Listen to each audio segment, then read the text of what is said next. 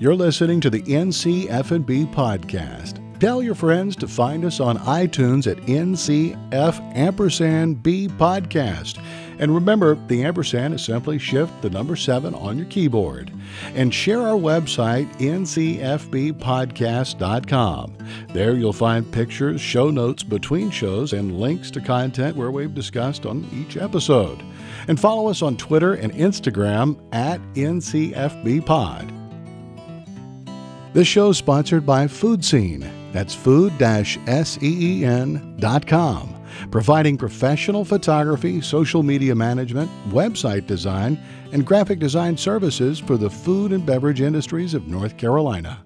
Foodscene.com. And now, enjoy the show.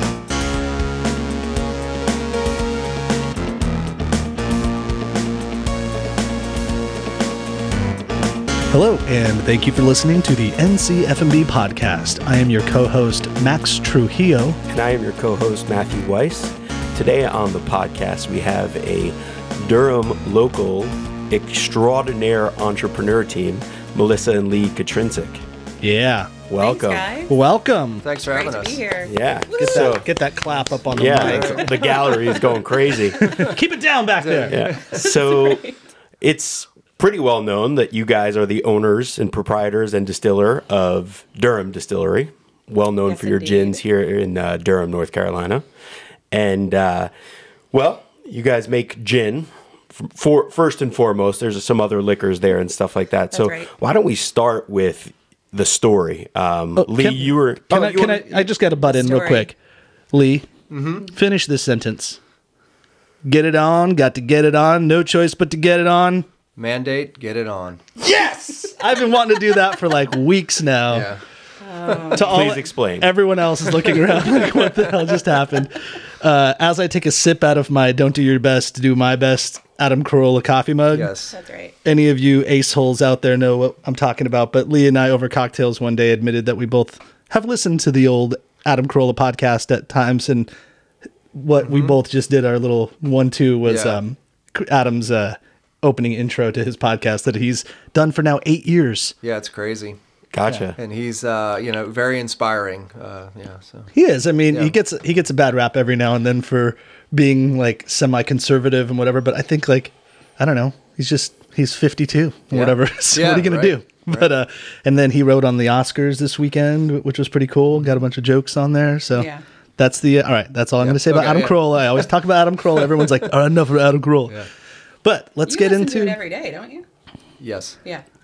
While, while too. you got the the Well, after the NCF and B podcast, yes. right, nice. it's a good one-two this punch. That was great. Mm-hmm. Why you got the vapor infusion ro- r- Yeah. going? You got the you got Adam Yes. Carolla playing. Yeah, Maybe if you guys send him a case of your awesome gin, he can come on and you guys you could be like my guest host. We'll kick Matt out for the weekend and I'll we'll get take a Carolla on and you and I will interview the ace. I think that's a great idea. I I keep thinking back to the story he told with a, a dog shitting on the plane, and he, and he kept saying to uh, get the gin. Uh, you know, Oh, yeah. from, from the from the stash on the plane and put the gin on it to help kill it. So I was going to See, send that's a him smart idea. Yeah. send him the gin and say Shit yeah, cover gin? Yeah, thi- well, this is some gin you don't Okay. want to put, Oh, you know, put on dog shit on a plane. Yeah, so- I could think of some gins I'd like to pour on some dog shit. Not Durham Distillery's Conniption Navy Strength gin. yeah. So let's jump into the gin story. There's a great history to this spirit, but we're here first and foremost to talk about your story. So the story goes. Uh, Lee, you were in pharmaceuticals. You you were a, a scientist, and Melissa, you were in marketing, but also for pharmaceuticals as well. Yeah, and also CPG, yeah, consumer products. Okay. So you've basically been drug dealers for the beginning till now. Just Yeah, you changed I- the type yeah. of drug. I still do my day dealing, drug dealing, but Right. yeah, I still work my day job. And, uh, Breaking but- Bad was actually after you, just not the science teacher Right, part. Yeah. that's right. That's right. So, um, so the story goes, and correct me if I'm wrong, is uh, you were driving back from Savannah, Georgia. Melissa, right. you knew that you were going to be laid off from your current role at some point, That's right. and you turned to Lee and said, "Let's make gin." Yeah, that's the short version of Okay, it. Yeah, give us the we, long version. we were always trying to figure out what we could do together. Yeah. Um, so when we had taken a trip out to Napa Valley for our 10 year wedding anniversary, which was five years ago at this point, um, we really always were enjoyed gin, uh, gin and as well as wines. And so on that trip, we just realized that owning a winery, as much as it was sort of like an, a nice, fun dream idea, didn't really authentically fit us. We're not farmers, and it's you know wines are so complex. Yeah. Um, but uh, that whole weekend, we were kind of talking through what the next steps could be. Um, just because I didn't want to move the family for my position. And so I was looking at um, chief digital officer roles. So my background's digital marketing. Okay. I started in digital marketing 20 years ago before, you know, right as the internet was getting going. And so I worked agency side. You were a pioneer of digital marketing. Uh, I was, yeah, I was a Java developer out of school and I sucked at it. Were your ads like, this is the power button on your Apple IIe. Turn Pretty it much, on. yeah. I mean, it's like the first version of Yahoo is what, you know, so. Hey, Um, Lycos listener or Lycos service provider, get on your AOL all the account. alt groups yeah Yeah. yeah okay so we're nerding out for a Yeah. bit um, but I then I went into to actual digital marketing side of it, which I really enjoyed. So, but anyway, chief digital officer roles are just not very frequent. yeah, they're not handing them They're out on not. like they're subway not. And anything. so, um, and the tenure of those are really only three to five years because they usually report into the chief marketing officer, and a chief marketing officer is not usually longer than five years in that position. So it was like, why would we move the family for a job that would only be about five years, as well as would be over sixty hours a week? Right. Um, and we have two little boys, and I didn't want to miss their childhood for for my job. Right. So we talked through it all weekend. We didn't really know, but whenever we would travel, um, we would try to go and try new gins, and we would go into the liquor stores, see what we hadn't seen yet, and we did that in Savannah as well. And we think I think we picked up like three or four bottles, uh, and um, it was it was really a light bulb moment. So I guess it was working in the subconscious for a little bit, but we were he was driving, we were on I ninety five, and I looked Bottle over. of gin in your hand. I know, probably. And I, I looked over at him and I said, "Why don't we make gin?" And he just busted out laughing. Yeah. she's had, she's had a lot of um, other ideas kind of Oh, kind of fizzle out. So like, all right, this will eventually go away. But uh, But there it- was no it mention not. of that before. There was just the No, buying no. and trying of different gins. No. Right. And then it was gin because it said that you used to like grab uh, the olive out of your grandfather's That's martini right. at night. Yeah, my, okay. he would have a nightly gin martini. It was either Gordon's or if he was being fancy, he might have Tanqueray. Ooh. No But, beef but let's put this in Joe perspective. Beefeater was there too. Yeah. Okay. like if Lee was a garbage man, you probably wouldn't have said, I wouldn't have, "Hey, let's make some gin." But Right. a lot of it kind of stems from the fact that you've got a scientist, Right. you have a nerd that you're married to that knows a ton Yeah. of things. That's Yeah. right. So- no one's quite put it like that before, but yeah, I you're think probably we're- right. I think yeah. we're fellow nerds, really. Yeah. Oh no, I mean, got yeah. that. Yeah. So But I'm kidding. No, but but I mean, obviously, like it. The inspiration came because you knew each other's skill sets, and you knew like this could actually really happen. right. Lee Yeah. could figure out how to make gin. yeah. Yeah. Yeah. That's And- And really you know how awesome. to market it. Right. And it was always about, you know, how do we bring something that is a joint passion where we can be true partners? And I feel like this distillery is really, it's given us each our own ability to shine.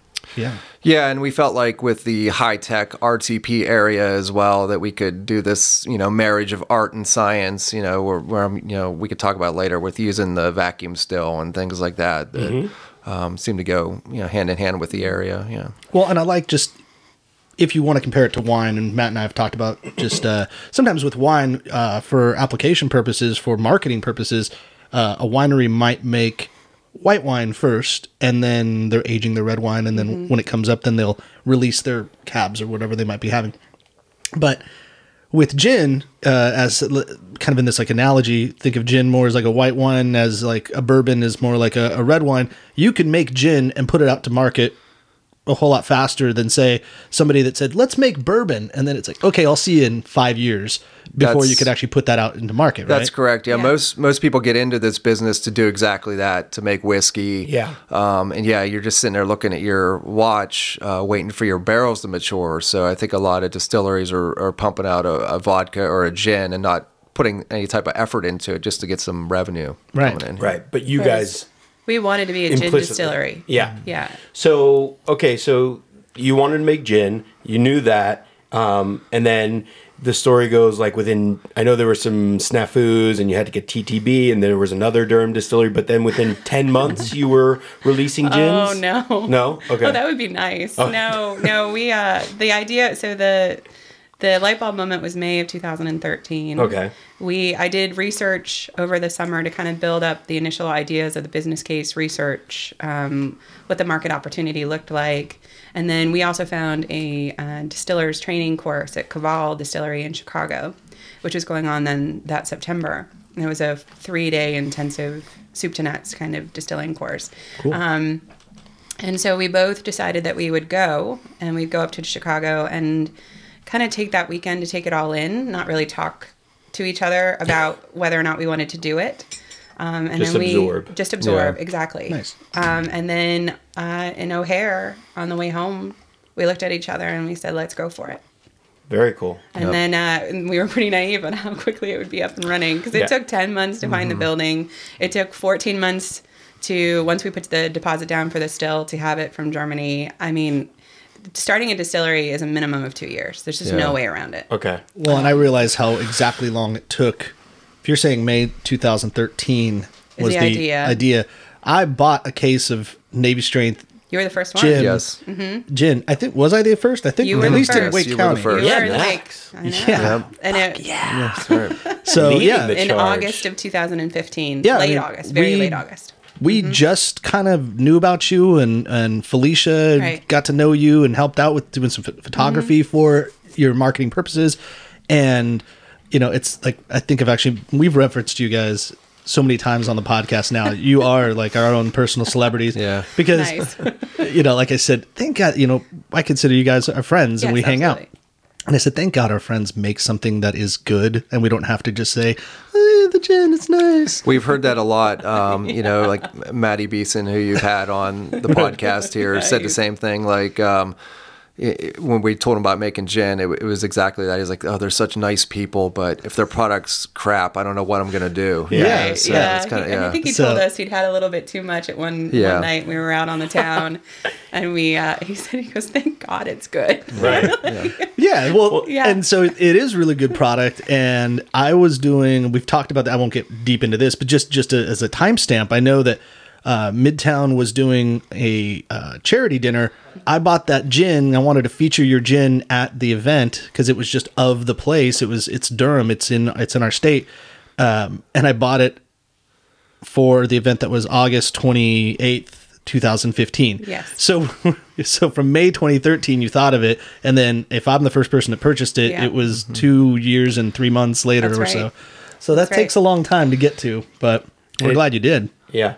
And Yeah. it's it's so true that I think uh, I was leaving the house this morning and my cousin Cindy was there, who's like the probably the number one fan of the NCF&B, and she mentioned, "Oh, finally, Durham Distillery! You guys have mentioned them on every single podcast." So I was like, "You guys are here." Yeah. yeah. So let's let's nerd out about gin for a, for Oh, a yay. moment, okay? Yes. So um, I got to take a drink first. Yeah. Oh yeah. Let's talk about. So Lee, you just made us a little impromptu cocktail over here before Yeah. before noon. Thank God it's not Sunday. Yes. noon It somewhere. has citrus in it. It's all That's right. right. Yeah, it's it's an all North, uh, all Durham, I guess, uh, gin and tonic, or all North Carolina gin and tonic with the uh, Harris Teeter Seltzer too. Um, yeah. So um, Alley Twenty Six is a uh, cocktail bar in Durham that we Oh, work yeah. with closely. They do a, a, a special, you know, tonic syrup that they sell, and it goes great with our Navy Strength gin. So shout out to um, Rob Mariani, So- He's a good guy right, that yeah. behind that, Shannon. So mm-hmm. and Shannon. so this is the Navy strength over here. Yes. yeah. Okay. We're not fooling around. No, Yep. seriously, but it doesn't even. I mean, the proof wise, is it mixes perfectly. Well, well madely. Thank you. Sure. Uh, so,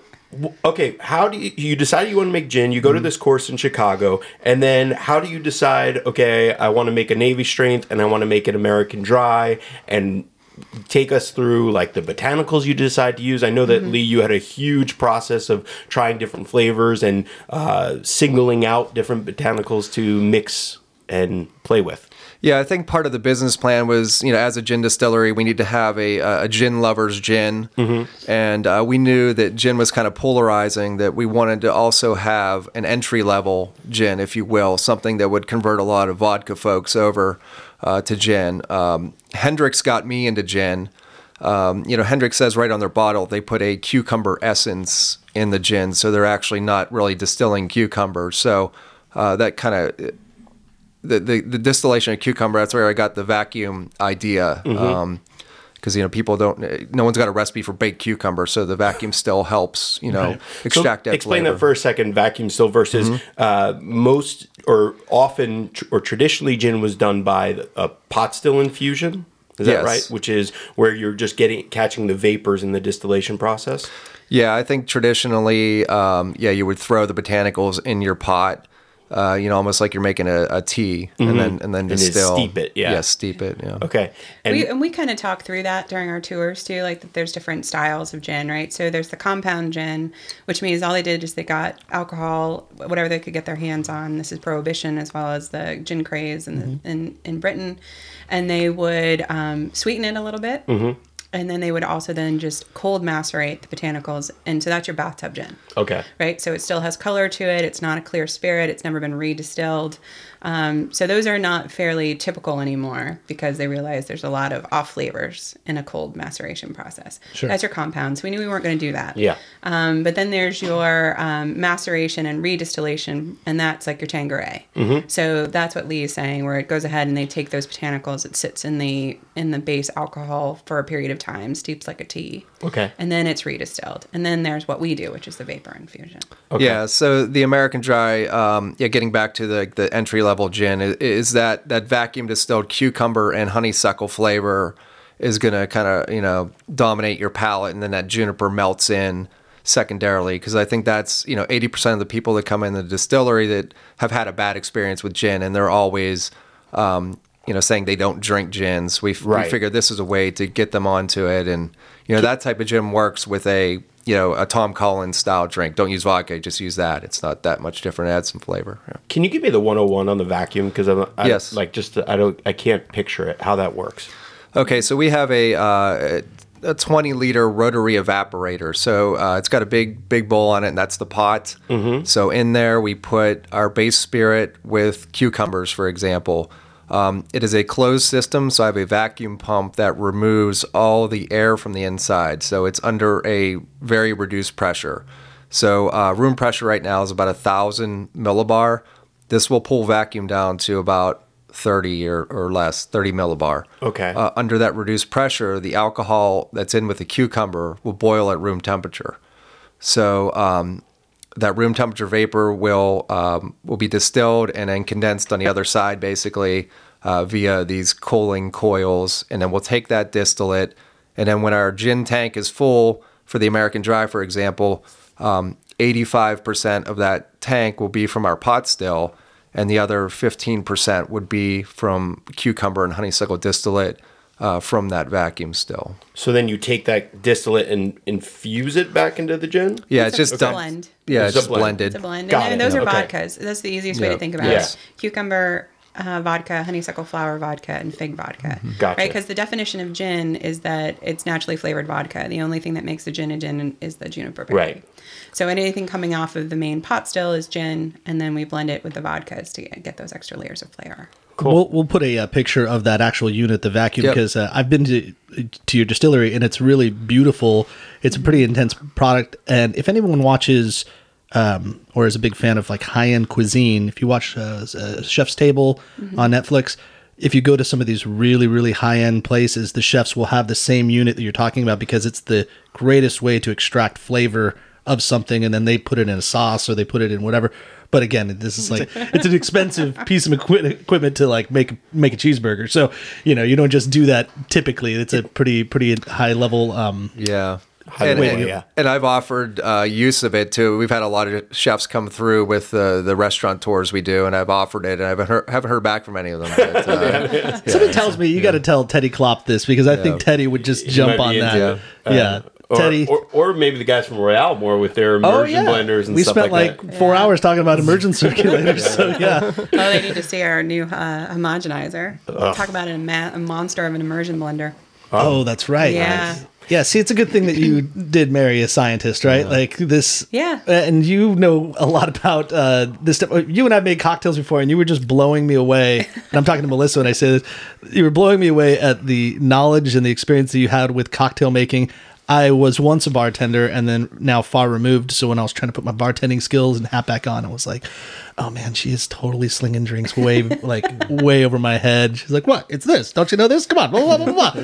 It's just because it's it's a passion. We Yeah. just really enjoy it. I mean, and you know, we tried 250 gins to train our palate like a sommelier would. Yeah. And so when you start to realize the different layers of flavor in gin and how they apply to cocktails, I mean, it's it's, It's so much hugely fun. different, yeah. Yeah, well, it's really fun. Flavor profile wise, too. Obviously, if you're talking about gins, like I've always been partial. Being on the West Coast, one of my favorite gins is a Junipero, made from the Yeah, Anchor right. Steam That's one of my favorites too. It's really delicious. cool. Most people out here don't know it because No, it doesn't right. really get distributed as much, Right. much like Durham Distillery on the West Coast. so we gotta. I got some Not Los yet. Angelino friends out there. You guys gotta pick this stuff I up. know, It's so cool. Um, but I would say like flavor profile, maybe Junipero and Hendrick's, things like that would would fall in more line of what you're doing as say opposed to Beefeater and uh, Sure. and, yeah. and you London Booker's dries. London Dry. Yeah, we're not trying to mimic a London Dry here at all. Yeah. Um, you know, the the explosion of gin distilleries out of the UK, they've cornered the market, and rightly so, on Mm-hmm. Sure, London. but so we don't really need that that, flavor and that's right, and that's your- your juniper flavor. forward, and and we didn't want to have the contemporary, the American dry gin. is not supposed to be like licking a pine tree. Yeah. It's really when you explore how juniper can be in balance with other botanicals, and so Well- there's about ten different botanicals, and they own in each gin, but they only share three.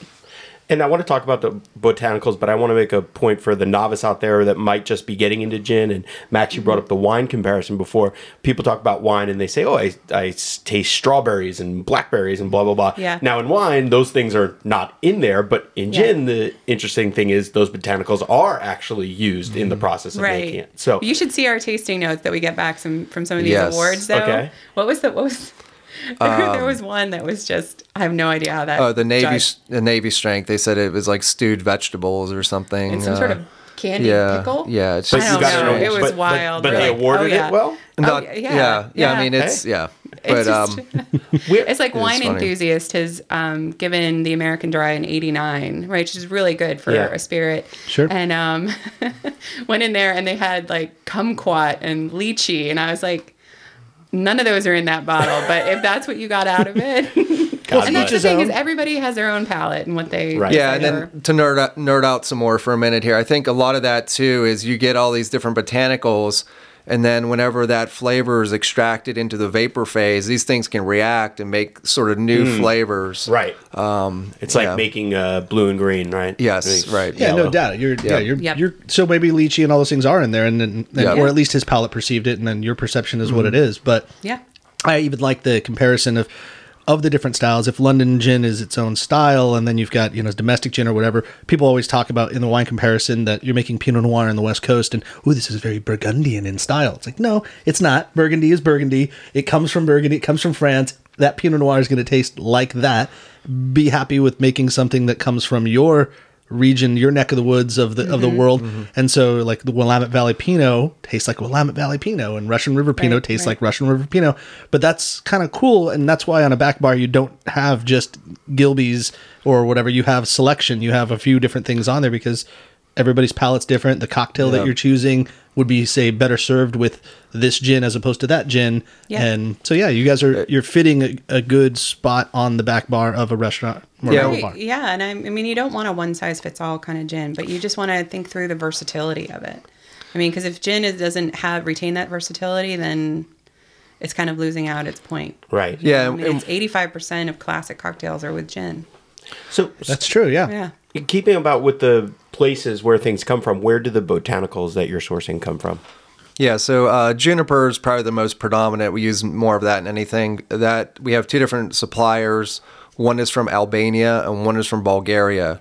Um, For they're that's just for the juniper. That's Right. just juniper. Okay. Yeah. So the, the um, they're like forests of juniper north of Greece, basically, is what it comes down to, and you'll find most distilleries do that. Um, we took a class out in Seattle with um, uh, Big Gin, and I was thinking, okay, those guys in Seattle, you know, they got to be buying local juniper, uh, but no, no, they're buying it from basically the same places. So Yeah.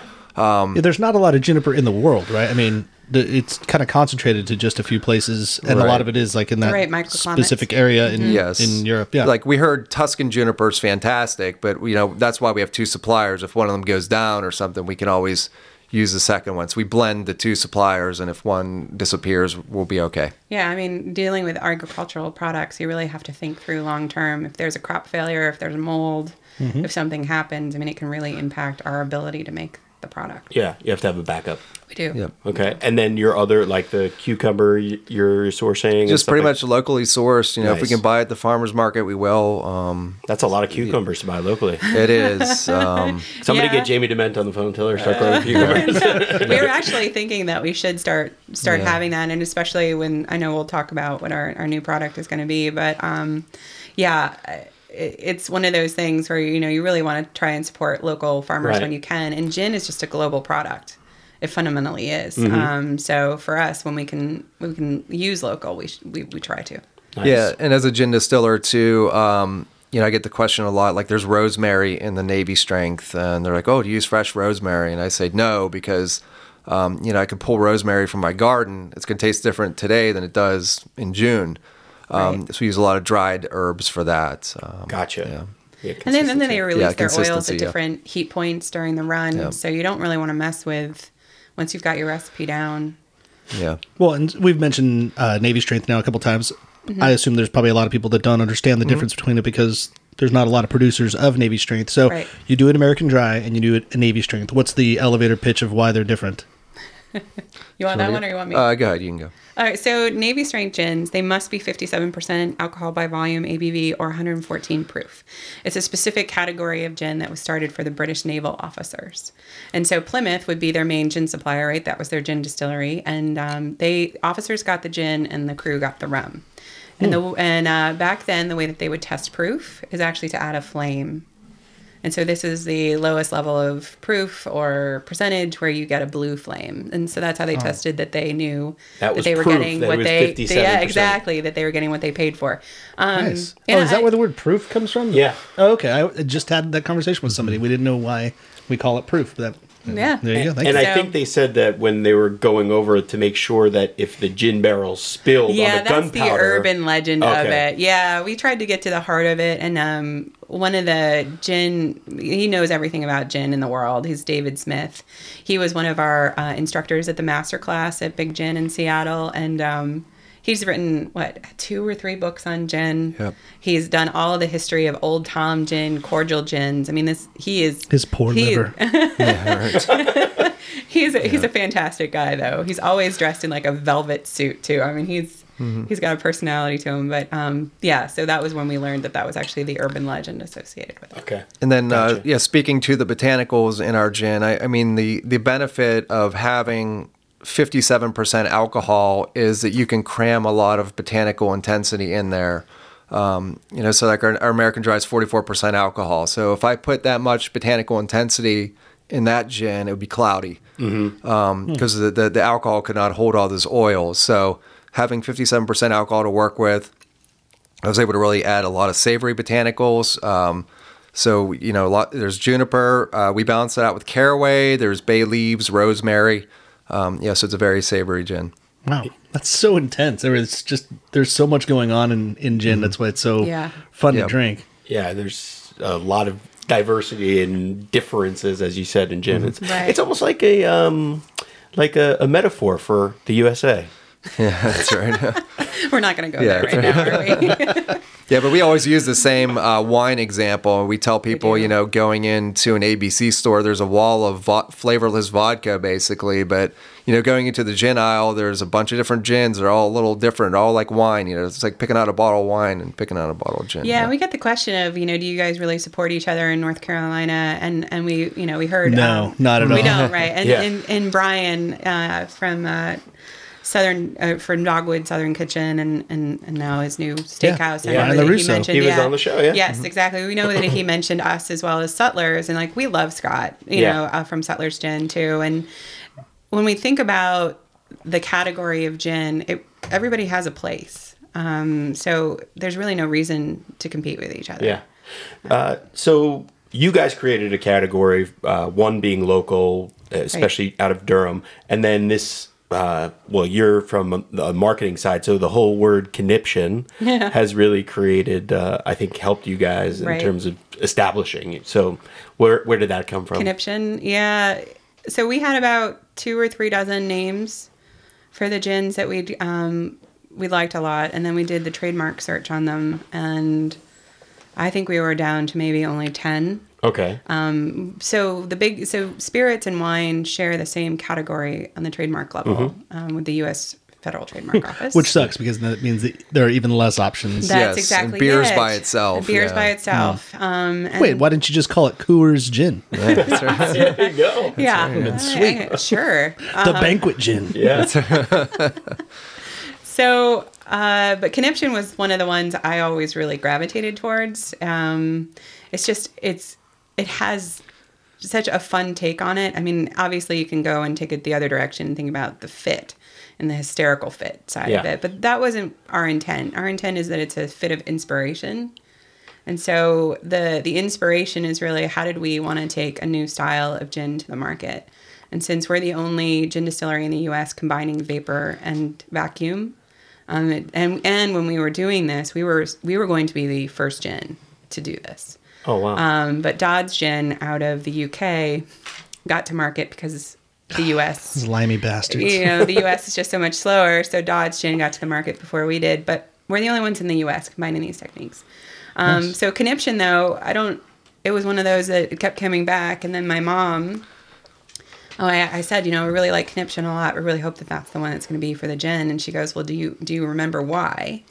And I said, no. And she said, well, the same grandparents that would give me, you know, the grandfather would give me the olives. Mm-hmm. It was those grandparents that would tell me not to have a conniption when I mm. was getting riled That up. was a common, whatever, Yes. a, t- a turn of There's a lot phrase of when I was a kid. Yeah. Yeah. No, for me Oh, too. okay, yeah. That my, you know, here. freaking Yeah. out. Yeah, don't have a conniption Don't have a fit, kid. conniption. Yeah. Yeah. And I don't feel that people say conniption anymore. It's like it's it's now they do. It's when they're ordering a gin drink. Yeah. yeah, or like they have a conniption if the bar's too busy and they're like, "Hey, Exactly. I was here before that girl." Yeah. Yeah, And we wanted something that you you had to have fun with, right? It doesn't have to be so serious. yeah.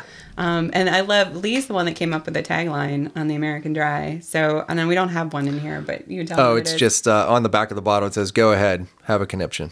That's excellent. Yeah. Don't be afraid of it. That's right. Well, let's. We were talking cucumbers earlier, and we're talking about products that you're making. Um, you presented us with Mm-hmm. a nice little, well, unfortunately, a half shot of whatever you had in front Yeah, of us. What, what did you only get? I have that? more. Jeez, man. It's early. But no, just kidding. Um, but you did supply us with something that's coming new to market, and I would love to hear about what what this is all about.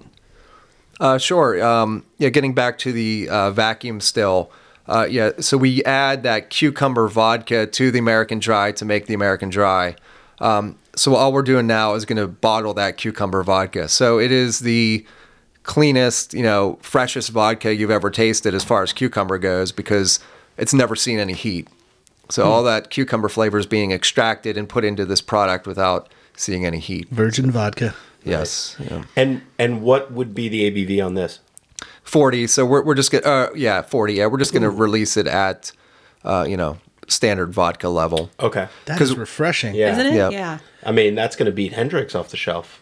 With the- I mean, I know it's vodka and gin, but that you get those cucumber flavors and Yeah. it's smooth and clean and crisp. Well, and, and you can delicious. tell right away it's not an extract, right? Right. So there are cucumber gins on the market, or sorry, cucumber vodkas on the market, but They're know, you'll know made right with away. Chemicals and other Yep. stuff that this you're using actual cucumber distillate. yeah, so that's Yes. uh, yeah. So I mean, But it begs the that's- question: When's the bubblegum vodka coming out? Never. Working on it. Cotton never, candy. Never. oh man, What uh, you you start with a neutral grain spirit, right? Yes. Now, is that always the same spirit that you're working with, and what grain is that coming from? yeah so we use a corn-based ethanol Okay. um, so it's about the most neutral spirit you can buy as far as flavor goes you know you guys have had wheat-based gins or wheat-based vodkas got it's it's almost like its own botanical Yep. Um, and also, just as a sidebar, because it's 100% corn, it will be gluten free because there's That's no right. gluten yeah, that our can whole attach. distillery yeah. is gluten free. Cool. Yes. Yeah, so we use that uh, corn-based ethanol. So for us, we're using a, uh super clean base and a super clean water going in too. So we can't just put city water in because you're Right. gonna.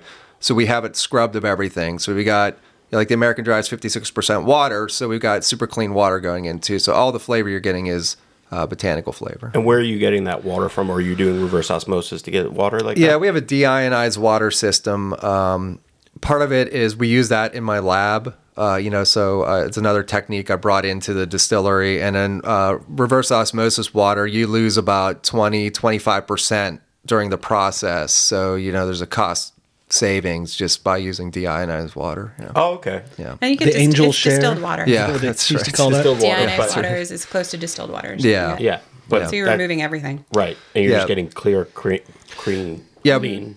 Right. But yeah, you'll find most gin Vodka's distilleries. working. Yeah, seriously. Yeah. You I- still have to drink some more of that gin. I know it's mean, like get the going. Navy strength though. It's, it is You have delicious. not had much of that though. It's only 11:09 a.m. on a Friday. I just got back from Austin, Texas, where we were visiting our distillery. So Oh, you- I got a which one did lot you of go day to? drinking. We were at Deep Eddy. oh, okay. Oh, Yeah, yeah. so- Yep. Oh, vodka. Interesting, yeah. So it's you know, Flavored competition vodkas. Yeah, but they are doing something similar in the sense that they're using true fruit to uh, put in the in the vodka as opposed Oh, okay. to using chemical additives. So not Yeah. that we're here to talk about them, but there's but there's a big difference. I remember Ketel One giving us a big education way back when I was a Cafe Del Rey. Maybe you were there the day. I don't know. think we, I was We there, did yeah. it, but they were talking about how they got like the uh, for their citron, they got the oils from the lemon skin or the lemon peel as opposed to actually putting lemon juice in it and things like that. And Gary Crunkleton was telling us one time when my uh, when my um, my going away gift from the restaurant was uh, from the bar manager, my assistant manager, and everybody together put together a infused bourbon. We had Gary try it, and he goes, "Oh, how'd they do this?" They said, "Oh, they put some ju- fruit juices and this and that." He goes, "Oh, you better drink it right now." Yeah. and this is Yeah. why he goes, "Because that's going to go bad real fast." And so. I drank it real fast. Yeah. yeah, I got through that bottle. It was delicious, but you know, I You took didn't his have a advice. problem with that. Yeah, I was like, uh, I was told to do this. I mandated. yeah, It was a hardship. Yeah. Yeah, you Yeah. worked it out. but yeah, when you're taking oils and essence and different, things, it's much different than. I mean, yeah, the Yeah. the bubblegum vodkas and all those right, things that that's come right. from. Yeah, this is this is going to be um, this is interesting because I personally am not a vodka fan. I just it's the last liquor I choose.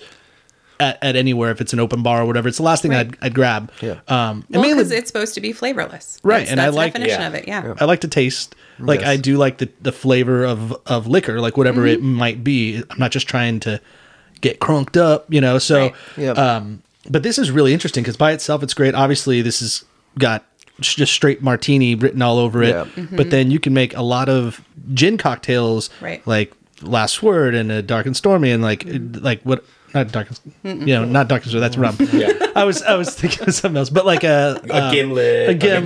Negroni. Yeah. Yes. yeah, you can do Or a lot of even cool stuff. think about the vodka drinks. Can you imagine a mule with that? Mm. yeah, Yeah, yeah, yeah. Oh, it's so You know, refreshing. with the ginger with the beer. ginger. Mm-hmm. Yeah. It's just yeah. There's so much versatility to that one. What else? Come on, Melissa, keep it coming.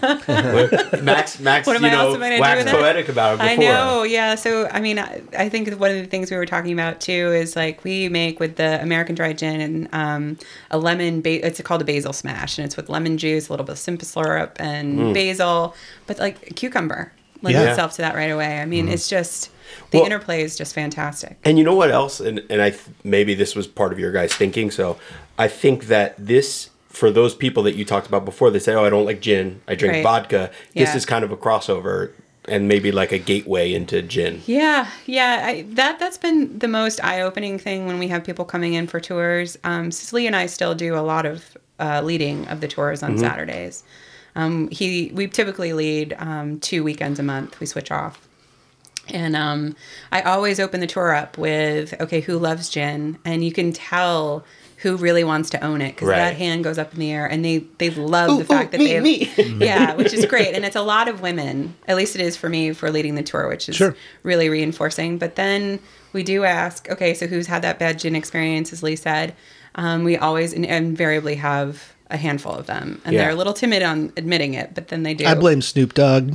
I know, yeah, gin the and gin and juice. juice, Yeah. and and, the, and and we think about lower shelf. Yeah, you got you probably did hmm. get sick off of it. Well, it. and also, yeah, going way back to you know William of Orange hmm. times, who created the gin category in London. I mean, people were using turpentine and stuff Yes. to get that to that's why to mask sugar. those juniper flavors, and then you're adding Yep. sugar, so you're getting Yep. more head headaches. Yes. And then it's it is excellent that you guys are creating this like sophisticated culture I mean, bringing it back to Mm-hmm. gin because, you know, I think there was a very bad connotation for gin because of the pininess, the turpentine, and then like Right. people that were drunks were called gin soaked, and they had Yeah. they smelled the worst and stuff like that. And now, Yeah, we just want to get rid of all of that. Yeah. I mean, because it's a stereotype that just doesn't apply, I think, to the, the gin category yeah, today. it's actually one of the most sophisticated spirits Right. you could think of. I Yes. mean, right. you think you're getting botanicals from all over the world. This juniper, you know, berry that you talked about, which is only sourced from very rare places. It- and you, have know? to think like a chef. yeah. I mean, cre- so Lee, he's humble, but he didn't admit he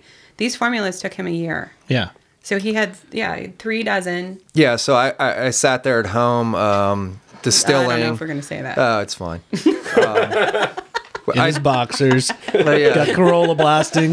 yeah, a cigar. exactly. really, that's he right. did it on Sunday morning. yeah, three year old tugging at my short. Yeah, it's yeah, but You're like, um, here, have some of this. pretty much. Yeah. Please. Yeah, but I took uh, each individual distan- d- d- uh, botanical and distilled them. So, like, I would have a bottle of juniper distillate, a bottle of coriander, um, and I sat there with shot glasses and eyedroppers, mixing and tasting.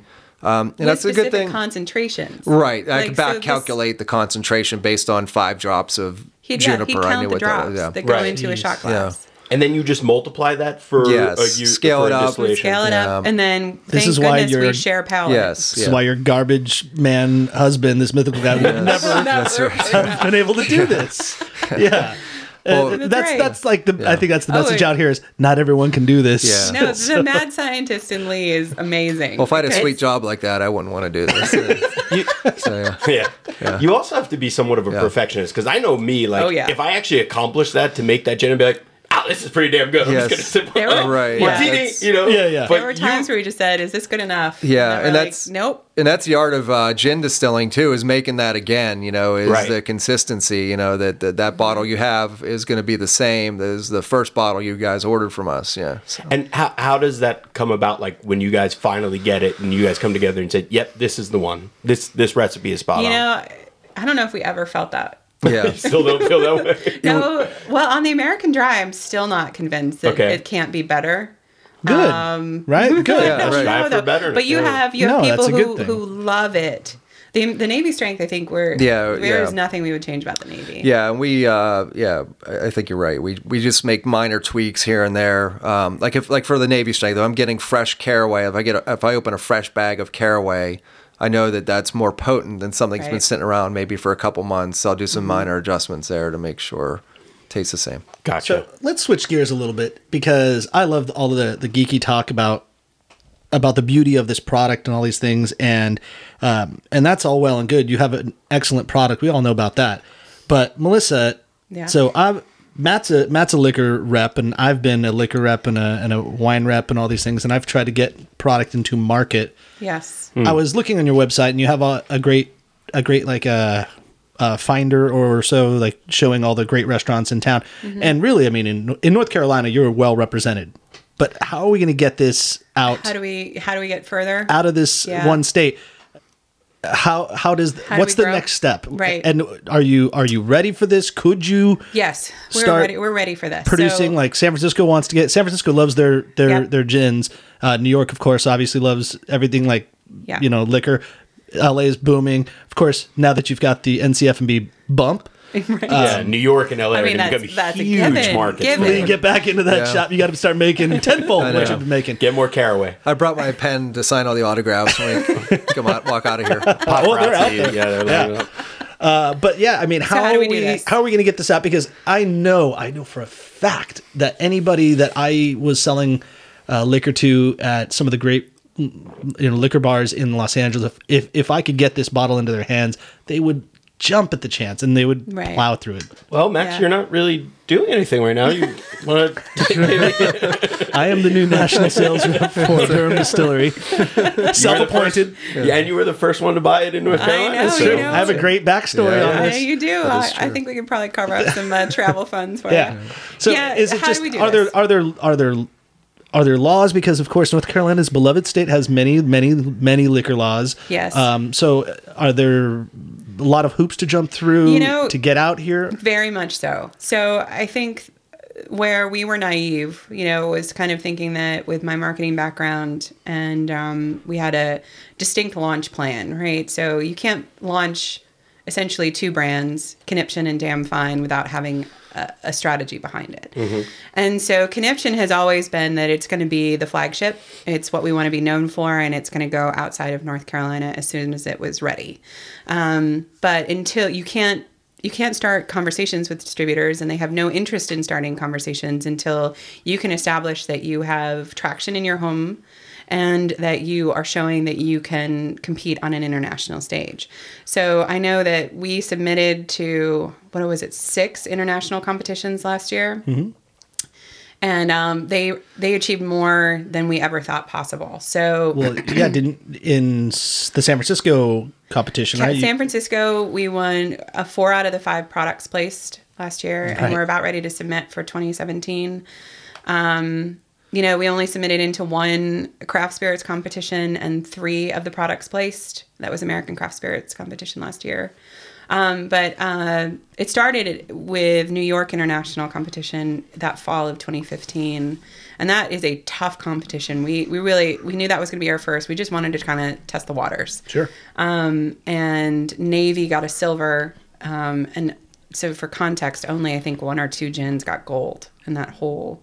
Wow. Um, and so Navy got a silver along with like Portobello Road and some amazing gins. And we're like, okay, we got something here. On yeah, Yeah. you're a new kid on the block, so Right. Now Yeah. with like the name kind of recurring Right. and things like that. And Navy got a gold at San Francisco last year, and it also got so it is the highest rated Navy strength gin in the world from Beverage Tasting Institute. It got a 96 out of 100 for a Boom. score point. Yeah, that was Drop the um, mic. Yes. Oh, well, that's no, what we these are thought. expensive this mics. is yeah, and and then um and so it continues like and and its biggest win was this fall. It went to New York World and won spirits and wine competition, and it not only got a double gold, but it won best in class gin and best in class unaged white spirit. So it beat all rums awesome. and whiskeys that hadn't been aged, right? Yeah. But this is still an uphill battle oh, in Oh, yeah. figuring out distributors and figuring out the ones that are not going to bury you in a bag, right? So it's very akin to pharmaceutical, and you guys know Sure. being a rep in the Yeah. past, right? So if you're if you're like tenth or eleventh SKU in a portfolio, and and something like Southern. Southern Glazer's Wine and Spirits, which is Mm-hmm. our, they help us in North Carolina. Yep. The We were just talking largest- about, I, that's who I used to work for, right? In They Los have, Angeles. they have, from what I know, they have at least fifty SKUs. Yeah. I mean, we're not getting any I time. mean, just gin SKUs. No, I'm just saying total craft SKUs. Oh, They've okay. got 50, but they don't have a big team. Yeah. And so for us, we're trying to balance the fact that we don't have deep pockets for incentive building, Mm-hmm. um, but we have to get our name out there and we have to continue to build relationships. So we're in this growth area. I'm trying to figure it out right now. And Mm-hmm. It is so, tough. I mean, small business in general, whatever you, whatever Right. wares you're peddling uh, are not easy. Matt and I were just talking about uh, another brand has, you know, another local brand. And we were talking about price points, and it's like, oh, this would be so great if that price point could be cheaper because it would compete with all the big boys. But it can't be cheaper Right. because you can't keep your lights on at your house. Yeah. If you're selling something that is. Twenty nine ninety nine for twenty one ninety nine because you, you just can't Losing easily money every do that. bottle. and, and, the margins in North Carolina, I mean, Yeah. they're not good, No. right? We're one of the worst margin states. Yep. Um, so I mean, our so a Navy strength bottle retails for thirty nine ninety five. Sixty percent of that bottle, right off the bat, goes to North Carolina ABC, uh, Southern Wine and Spirits, and federal excise tax. Sixty Jeez. percent. 40% stays in the distillery, but it's then broken down into the cost of the bottle, the cost of the actual screen printing, right? Because these are all screen printed bottles. Um, the whole package itself, and then all of the ingredients that go into it, and then the labor. Fuck it, close shop. I know. That's why why, are you even that's why doing it? Lee still works his fa- full time job, and it's why none of us have taken a single dime out of the distillery yet. Wow. Oh, I didn't realize, Lee, you were you're still Oh, working yeah, full He still works his full time Yeah, job. it's This is his day off. It's my day off. here, Wow. yeah, so I mean, So this- maybe we have to like start a GoFundMe to get you guys out there into other That'd be states and be yeah. like, hey man, Yeah. if you guys really want to do this, you want some of this gin. No, but I mean that's the thing, and I, that's what was one of the things I said to Matt in in talking about this other product that is in uh, North Carolina. I said, you know, the only way that they can survive is to be like subsidized, like beef gets subsidized and Right. and vegetables get subsidized. I mean, all those things because there's no way you can have a burger at McDonald's for 99 cents when you with the actual products that go into that burger to get there there's I mean it, it, it would really cost you like eight or nine dollars And it's the volume minimum. of, of Yeah. buying power that these big guys have behind right them, right? but there's a lot of gov- government help to There like is. to make this this product a lot cheaper to go through and it's not like the government's raising their hands to say hey can we help you sell your gin so that we can get more out of it but The- potentially with that 60% of revenue that they take off the top could actually help them if north carolina is getting all of that revenue and they're selling it to california and you guys drop like nine pallets of gin to them well then north Right. carolina's making a lot of money off of that yeah in theory yeah, yeah Yeah. that's it's an interesting i mean what we're trying to do is um, i've lobbied uh, our legislators on capitol hill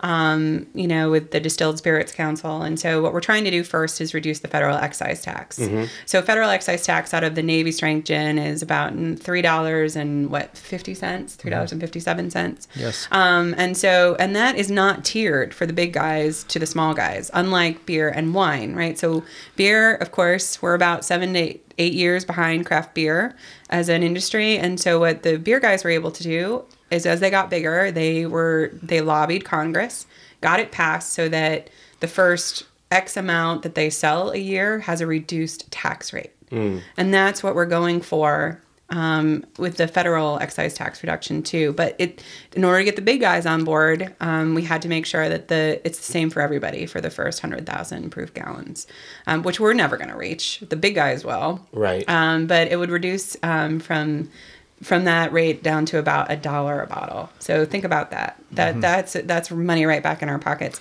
And then North Carolina. Um, that's a that's a lot to to to to. to But you guys the, have- the federal excise tax is something that you guys are paying out of pocket in order based on your Yes. production. and we right. we we every time that leaves our bonded space so as that travels outside and goes to the raleigh control warehouse right Yeah. which is where all the boards order from Yep. we even before it's in on shelf we have to pay that Right. So even so, even if they didn't want to give a subsidy back from the revenue, they could take less margin for local spirits if they wanted north carolina to. Yeah. oh yeah north Carolina. and help yeah help the quote unquote little guys out. that's why there's the the bill so Mm-hmm. i know we're talking about it in terms of the brunch bill right Yeah. because Yeah. ncrla was really smart to work with our lobbyists and the distillers to try and figure out how to do a joint bill the brunch bill right now is to change um, on Sundays having uh, liquor not be sold before noon to be changed to 10 a.m. 10 a.m.. And I believe that would be solely in eating establishments, right? It wouldn't be like liquor stores and. Or, um i think so but i wouldn't yeah i didn't study I that thought when part I of looked the into bill it, it's it's solely for like restaurant consumption. So you On-premise can get a, you can get a Bloody Mary on an on-premise license, yeah, at 10 o'clock. which which is cool. But I put I even put on Facebook like I said this is great, but it sounds like Bob Cratchit asking Uncle Yes. Uncle Scrooge for a coal, a lump of coal. It's like thanks for the the nice little token and treat for this, but we've got a bigger problem. We'd like to actually generate some revenue on the liquor side. You know, just like a restaurant. You make the bulk of your money on the beverage aspect of things that has a highest profit margin. We should be doing that for ourselves as a state, and we've got a thumbs up our butt, not figuring out that we actually have cash cows in front of us. well, it's not the thumbs up of the run, and, I, and I'm going to just go out and say it. It's that the ABC Commission is taking a, a large sum of the revenue, and we don't know where that money's going, or how it's being reinvested, or what's happening with that money. uh, i i can't speak to that i, I should. just You can't should. i I i can i, say I, it. in a, um but i think from the distiller side and why we're really happy that we're a part of this bill is that you know, we can only sell right now one bottle per person per 12 months out of the distillery, and it's not one per SKU, it is one total. That's at ridiculous. we have your fi- shop, at, our your shop. place, right? That's just ridiculous. And it's, yeah, and so and so for us, that really limits our ability to grow. Right, Um, we were kidding around that like the establishments that are just on the on the block that are that that your neighbors. Yeah. If they want to sell your product, they actually have to It's that a 55. That's what I said. It's a 50 mile trip Yeah. for our product to get to Blue Note Grill, which is right next door to us. We make the products Yeah, you know, seven 20 feet away. Exactly. Yeah. Yeah. yeah. So, yeah. So yeah, it's Yeah. got to go to store, which I get. I mean, you know, you got to It's a do all three-tier that. and they get system the, yeah, yeah, and you know, I- it has yeah. to have that tax sticker or Yeah. whatever. That's the one thing I do like is that yeah, sending it to a central location at least allows us to keep track of everything. We can see where things are going, but um, you know, other than that, it's it's a little challenging. Yeah. Right. Yeah, and it's it's not like other control states. So if you look at Virginia, for instance, they're our closest control state. If you're accepted as a product into the listing in Virginia, you actually can do on day one be in every single ABC store across the entire state. That's not the way it works in North Carolina. We have to pitch each individual county or board to take our product. And we have been told by several that no, even even with the track record you have, we are not taking your product Wow. on shelf. and that's okay. You know, And we can't fight it. Well, and I think in DC, DC is different than Virginia. I was just up there and I went to liquor stores. Yes. And, and the liquor stores in DC proper, they pay or because I because I talked because I love you guys and I was out there buying some Mm-hmm. some booze. They said, "Oh, you guys don't have uh, Durham Distillery. You guys know what it is? It's cool, North Carolina local product." And they seemed excited about it. The Yeah. the, the liquor store owner and he said, "Well, all they have to do is pay the tax coming into our district, but then at that point, so basically Durham Distillery or any small company pays the tax to get into the district, but then once that happens, any liquor store that's independent independent can just buy it and, and purchase Yep. it through. So so it's like a tariff, whatever. You just Yep. throw it in just to get in, but then once you're there, now An it's their state. product and then they can Right. sell whatever. Right, but in an So- open state, the distributor would probably pay that tax, or would be built do. into the so margins our, or something. Like that. um, we are are signed with our DC distributor, and our first PO came through this week. So our shipment, Congratulations. thank you. Our Sweet. shipment goes out Tuesday. So our official Yes. launch in DC is So that's this month. huge because It's DC is a huge foodie Yeah. town. And there's Gin World in DC. Yeah. If anyone wants to, if they love gin, they definitely need to look that up. Gin World happens the the last week of March into April 1st. And uh, I'm going to say something that's going to piss everybody off. Well, half the half the country. The best part is Donald Trump doesn't drink, so he'll never have your conniption gin. Isn't that a good thing? well, you never know about never. never about never. Yeah. yeah, but that's that. that. Yeah, but that's funny. I was gonna say going back to the uh, distributors. Like uh, before we got into this, you know, I was like, oh, we'll just expand, and then you just get a distributor here, get a distributor there, and it's really not like that. Like she said, you know, we've got a, you know, a ton of awards, and yeah, they, they could care less. You know, it's just about getting the product at the um, The right cheapest margin. price. But DC, you know, is just kind of word of mouth. Like someone like you going to a local bar saying, "Hey, have you heard of these guys?" And then maybe them getting a hand on their hands on a bottle, and then they tell their their distributors that they like to work with, mm-hmm. and, And yeah, finding here we the are. influencer Yeah. bars, the mixology bars. I mean, so we're really excited. Yeah. DC has some Yeah. great. And and Great you have to be with the right distributor. I mean, so I don't know who you're. You got to find someone who wants you. Yeah, really. and, we, and we've And been avoiding going with the big guys. with you. That's Yeah. right. That's right. The big guys, you know, you're just going to get lost. Right. I mean, and so we've really we had Republic National interested in us and for Georgia, and we just said, you know, we just didn't think it was the right fit. So we are going with Ultimate Distributors in Georgia. Mm-hmm. Okay. That actually will come online in the next 60 days too. Nice. So you guys are expanding. So we are. We're working hard. That was my question: is if you did have a, you know, a nine pallet order. I mean, realize that that's Yeah. pretty massive, but I mean, but you guys can do that if if the work is there. Like you could ramp up your production Mm-hmm. levels and things like that, and actually fulfill those those requests. So Yeah. that's always the next thing. Is like, yeah, you got a great product, but can you do it? Yeah. and can you manufacture Right. it on that next tier level? So give Yeah. us an idea. Um, I think I read it's like nine hours per distillation, and that yields about 250 cases. No, Yeah, I'm yeah, well, yeah. The beauty of our the still we have, we have a Mueller pot still. It's only about sixty gallons, which is kind of small by pot still standards. Okay. But um, at that capa- at that capacity, making gin, we can knock out a run in about three hours. Oh, And three e- hours, okay. And then each run will give us about you know 250, 300 bottles of gin. So like in a good day, you're talking seven, eight hundred Matt, where are you getting all your yeah. information? I don't know. Yeah. Probably the wrong. Yeah. Yeah. I mean, Alternative facts. To Um, have 800 plus bottles of gin in a in a long day. I In a mean, it's a nine. day. It's a Yeah. nine hour day. And what would like a beefeater or a huge, you know, like Oh. Hendrick's make in a day to give us perspective? Add a couple question. zeros. to the Yeah, end. exactly. They yeah. have huge column stills. They're not making pot stills. Well, they got pot Oh, they pot stills. stills. You know, so but- that's Massive the, that's pots, the sort of the anomaly for the gin category is You have to uh, most of the big guys, as well as most of the small guys um, who are focused in on gin, do not go from grain. Mm-hmm. Grain to glass is important for whiskey and for bourbon um, because that's that's where you get the flavor, right? That's Mm-hmm. in your fermentation process and everything that you do. Gin. You want as neutral of, of a of a base to start from, and so we akin it to it's the same thing as a pastry chef. Yeah. Do you require a pastry chef to mill their own flour? Right. No. That's not There typical. is still transformation. Yeah. um, and so, you know, for us, the transformation and the layers of flavor is in the botanical and in this dual process. Um, but yeah, I mean, it, it's really interesting to see what the big guys can produce and, and Yeah. even some of those, the bigger craft guys. Well, to their credit too, sometimes it's not just this evil machine. A lot of times, what they do is they just do what you're doing, but then they they do it ten, but tenfold.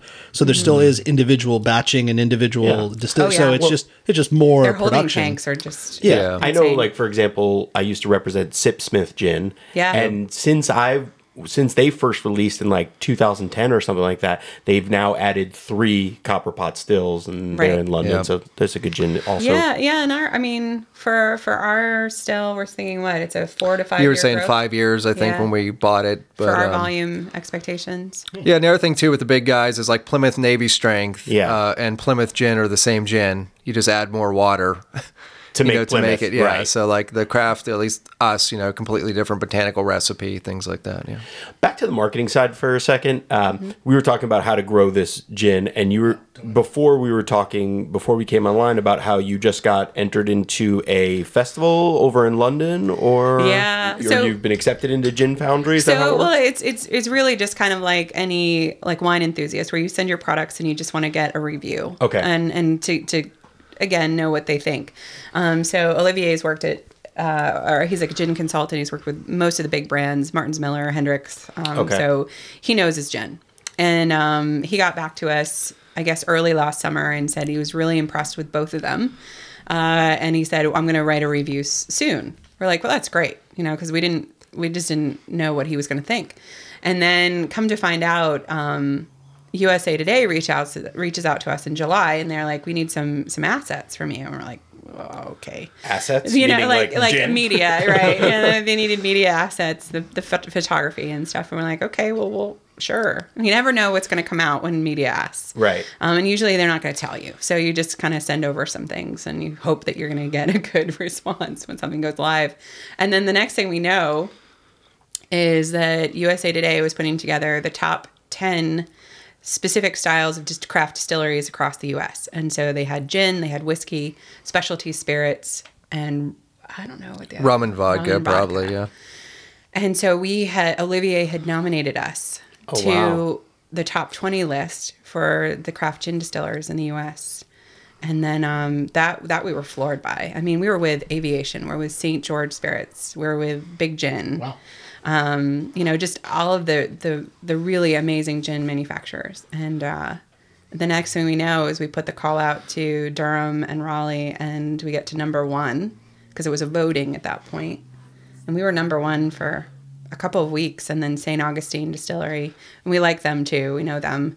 Um, they got to number one they just they're a tourism they have Yeah, I think the so many voting was open for three weeks three or weeks something, or so yeah, but so we so we are officially the number two gin distillery in the us According to USA Today, USA that's Today. that's huge. That's a huge it's huge publication. yeah. but that is olivier Okay. and so olivier then um he so what they put on gin foundry puts on every year is called junipalooza.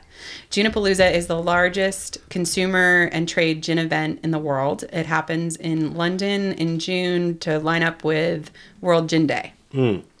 And only 40 gin distillers are invited to be able to go.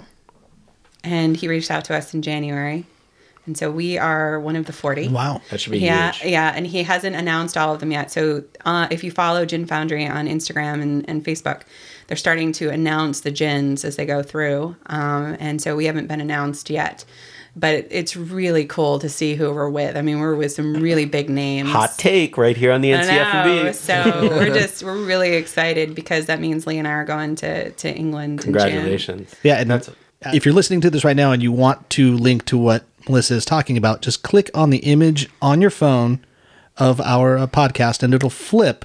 Click and it'll flip to uh, our show notes, and there'll be clickable links to things, and we will have a link where you can just click straight to it, and then you'll get to see exactly what uh, what we're talking about. Yeah, Yeah, that's great. Awesome. Well, I did want to mention that you guys are not only in USA Today now, Gin Foundry, BevCon, but if you want to read more about you guys, check out um, the Huffington Post, which you've been written Right, about, and yeah. Cranes.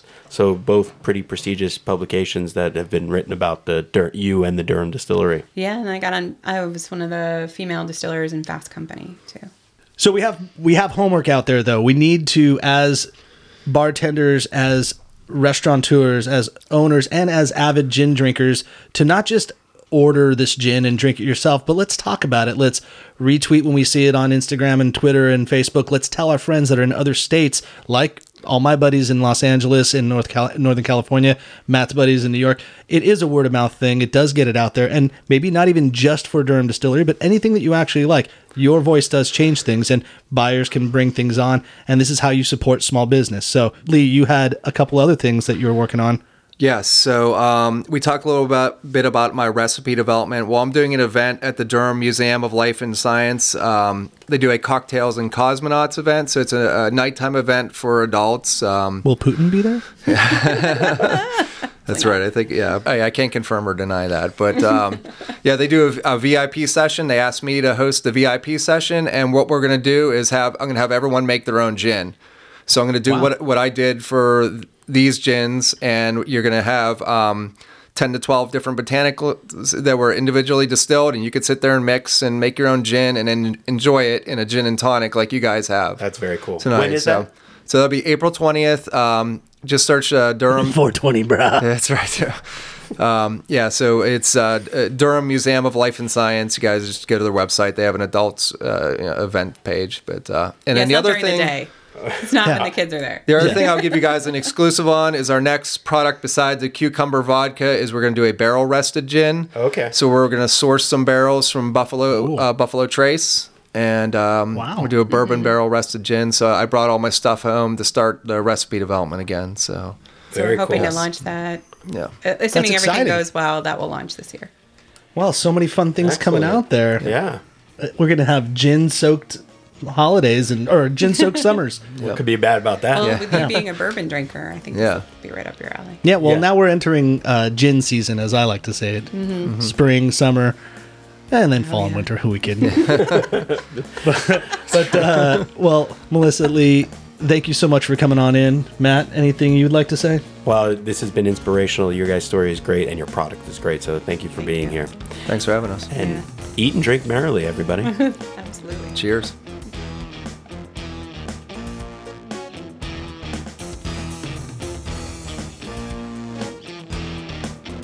Join us next week when we chat with executive chef owner at Brine House Meat and Provisions, Stephen Goff.